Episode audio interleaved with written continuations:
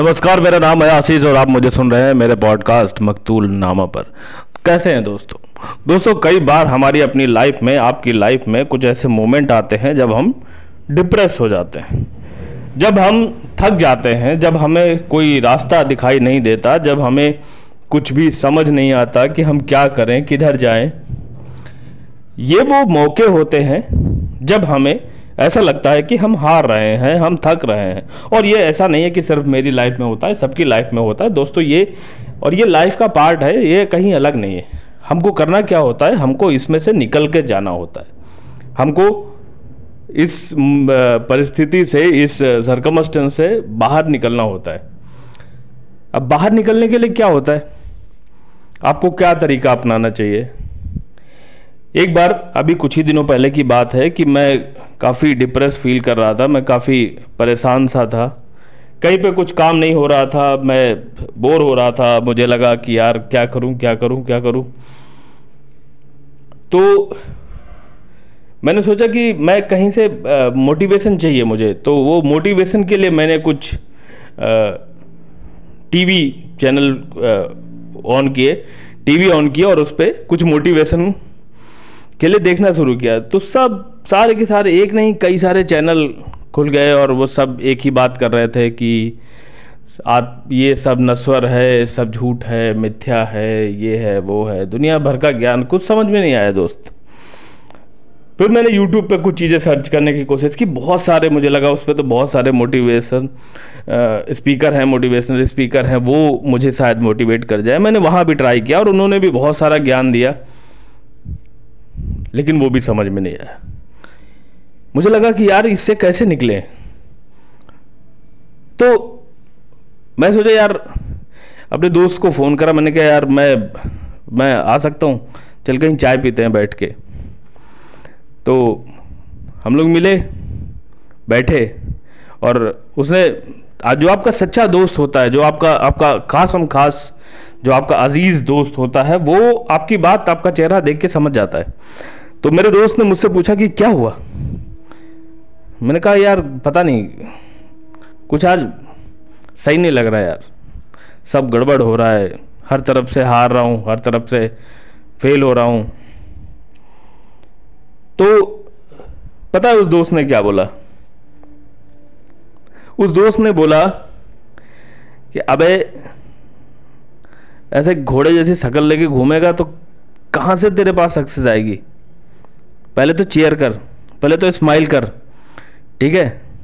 और ये गधे जैसी शक्ल थोड़ा ना इसको सही कर। और सुनना एक बार तू निकलेगा ना, अपने आप पे भरोसा कर।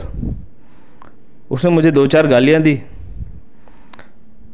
और एक, दो चाय पीने के बाद मैं आपको सही बताऊँ, मेरा काफ़ी हद तक, काफ़ी हद तक मैं उससे निकल गया।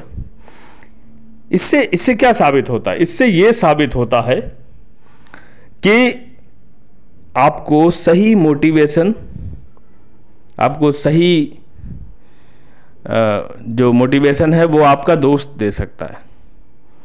और आपको ये ज्ञानवाड़ी समझ में नहीं आएगी, जो बात सच है। ये जो ज्ञान देते ना, ये सब तब समझ में आता है जब आपका पेट भरा हो, या फिर आपको ये थॉट कहीं और आगे फॉरवर्ड करने हो। तब अच्छे लगते हैं। आपको स्टेटस पे लगाने हो, तब अच्छे लगते हैं। असलियत में इनका कोई लेना देना नहीं है। आपको सिर्फ़ आप मोटिवेट कर सकते हो। आपका सेल्फ मोटिवेशन बहुत ज़रूरी है। आप जब सेल्फ मोटिवेट होंगे, तब बात समझ में आएगी, तब आप खुद को भी मोटिवेट कर पाएँगे। आप अपनी फैमिली को देखिए, अपने पत्नी, अपने बच्चे, अपने माँ बाप को देखिए। अपने दोस्तों से मिलिए, ज़्यादा समय अपने दोस्तों के बीच रहिए। और खुश रहने की कोशिश कीजिए, क्योंकि दोस्त स्माइल हर चीज़ का इलाज है। मैं अक्सर कहता हूँ कि हर दवा से बड़ी दवा है स्माइल आपकी मुस्कुराहट सबसे बड़ी दवा है। तो आप अपनी मुस्कुराहट को कायम रखिए, मुस्कुराते रहिए, और ये सारी परिस्थितियाँ जो आती हैं अप डाउन्स आते हैं, वो सब निकल जाएँगे। अब ये इतने बड़ी थोड़ी हो जाएँगी। जो तुम्हारी स्माइल को हरा दे, बस आपको चेयर करते रहना है। परिस्थितियाँ कभी हार्ड होंगी, कभी सॉफ्ट हो जाएँगी, कभी अच्छा कभी बुरा, कभी अप कभी डाउन सब चलता है। लेकिन आपको मुस्कुराना नहीं छोड़ना है, अपनों का साथ नहीं छोड़ना है, दोस्तियाँ नहीं छोड़नी है, क्योंकि ये सब बना रहेगा तो मेरे दोस्त, सब कुछ आसान हो जाएगा, सब कुछ कमाल का हो जाएगा और आप एक दिन दुनिया जीत ही लेंगे। हाँ आपको शायद मेरी बात पर यकीन ना हो रहा हो लेकिन ये सच है। मैं आपको एक और छोटा सा किस्सा सुना सकता हूँ। अभी आ, कुछ टाइम हो गया और आ, मेरा एक एक आ, मैं जहाँ पिछले शहर में रहता था वहाँ पर एक जगह पर मेरा अक्सर उठना बैठना था। तो वहाँ पर आ, मैं देखता था कि एक बुजुर्गवार आते थे अक्सर। और उनका एक ठेला था, है ना? तो वहाँ पर वो फल लगाते थे, फल बेचते थे। और जितनी देर उनका ठेला लगता था, हम वहाँ पर जाते थे उनके बगल में चाय वाय पीने। तो मैं अक्सर देखता था कि वो जो बुजुर्गवार थे, वो हमेशा कुछ ना कुछ गुनगुनाते रहते थे, मुस्कुराते रहते थे। तो मैंने एक दिन पूछ लिया, मैंने कहा कि, चाचा, ऐसा क्या गुनगुनाते रहते हो? वो ऐसी कौन सी जड़ी बूटी है आपके पास?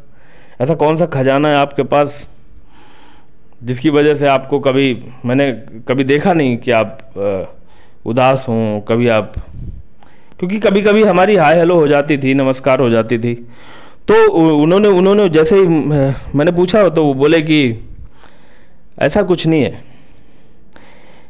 बस ये करता हूँ मैं, ये ज़िंदगी है ना? ये साली हमेशा परेशान करती है। हमेशा। मैं क्या करता हूँ? मैं इसको चढ़ाता हूँ। और जितना मैं इसको चढ़ाता हूँ, उतना ये मेरे से सही रहती है।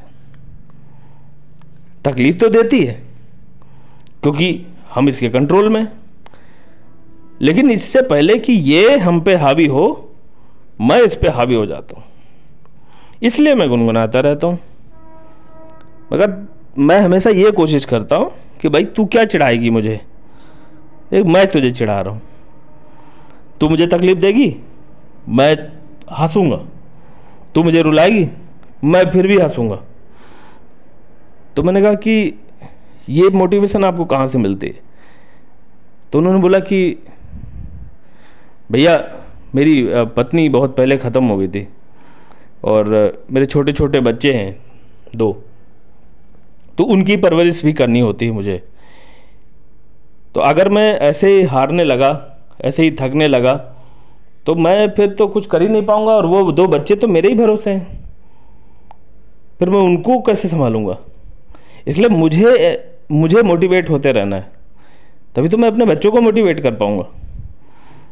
इसलिए ये मुझे बड़ी सही बात लगी और वो बंदा कोई फिलोसोफर नहीं था, कोई किसी बड़ी यूनिवर्सिटी का प्रोफेसर नहीं था, वो बंदा कोई बहुत बड़ा सो कॉल्ड ज्ञानी नहीं था, है ना? बहुत बड़ा एजुकेटेड नहीं था। हमारी, आपकी तरह एक आम इंसान था और उस आम इंसान ने बहुत बड़ी बात समझाई मुझे। तब से मुझे ये बात समझ में आई कि अगर वो बिना पढ़े इतनी बड़ी बात समझ सकता है तो हम क्यों नहीं? हमें भी समझना होगा, हमें भी ये करना होगा, है ना? तो आप भी वादा करिए कि आप मुस्कुराते रहेंगे, हँसते रहेंगे, खिलखिलाते रहेंगे, और ज़िंदगी का क्या है उसे हराते रहेंगे। क्यों दोस्त? मैं आशीष मोहन मकतूल आपसे वादा करता हूँ कि फिर आऊँगा किसी और किस्से, किसी और जज्बात, किसी और कहानी के साथ। तब तक अपना ख्याल ज़रूर रखिएगा, है ना?